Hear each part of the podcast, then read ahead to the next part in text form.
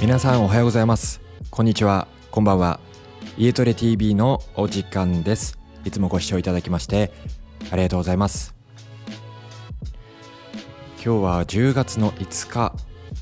ついに10月に入ってしまいましたけれど台風も過ぎ去りかなり、え今日はですね気持ちのいい天気となっております。皆さんいかがお過ごしでしょうか？僕はあの台風の季節が来るとですねどうしてもその台風の、ま、直撃する前後にですね、えー、波乗りに行きたくなるんですけれど今回は、先週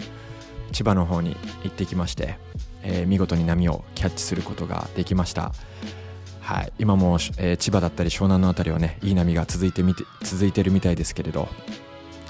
まあ怪我のないように趣味を楽しむということは非常に大切かなと思います。はいすいません余談となってしまいましたが今回は、えー、腕をしっかり振って歩けていますかというお話をしていきたいと思います。特にあのコロナ禍において、えー、歩く機会というのが減ったと思うんですけれど歩く機会が減ったことによって歩き方を忘れてしまったっていう声をよくお聞きします。そうなった時にどういう歩き方になってるかっていうと腕が触れてない方が結構多い印象です。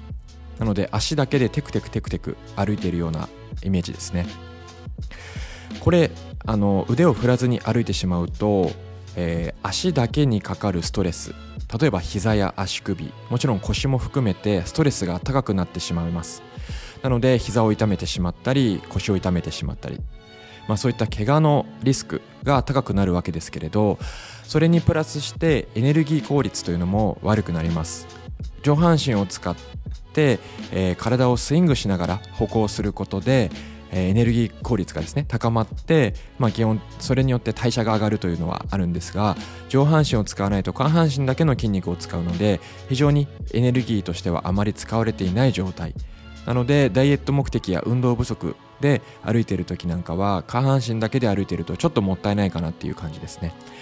なのでぜひ皆さん、えー、腕を大きく振るように意識をしてみてください。例えば、えー、左足を前に出した時というのは、えー、右手が前に出て右足が前に出た時っていうのは左手が前に出ますよね。このように上半身と下半身というのはこうねじれながら歩行することになっています。ロボットのように右足を出したら右手を前に出すっていうのはあの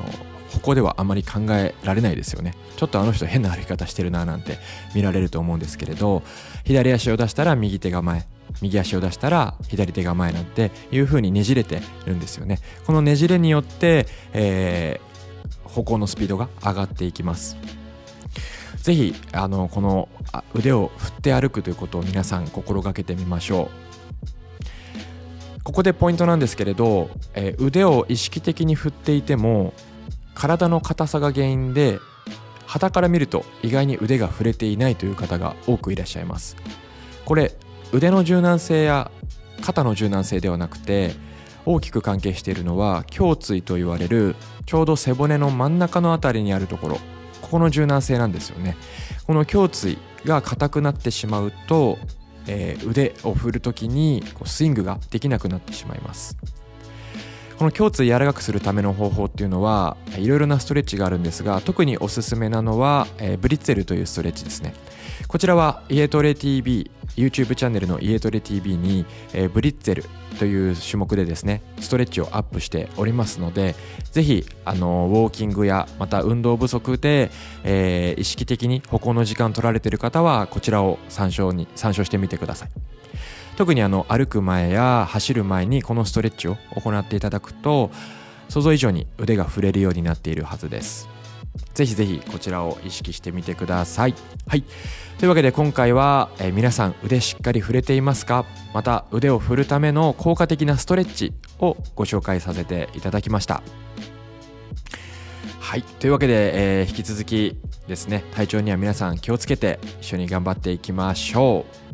今日も朝から、えー、オンライントレーニングで企業様に提供させていただいたんですが、えー、オンラインの企業トレーニングというのは随時募集しておりますのでぜひこのポッドキャストを聞いてくださっている方で、えー、うちの企業でもやりたいという方がいらっしゃったらあのお声掛けをいただけると幸いです。ポッドキャストの概要欄に、あのお問い合わせ先を載せておりますのでまた家トレ TV の方にもお問い合わせ先を載せておりますのでぜひこちらからお問い合わせいただければと思います。お待ちしております。それでは皆さんさようなら。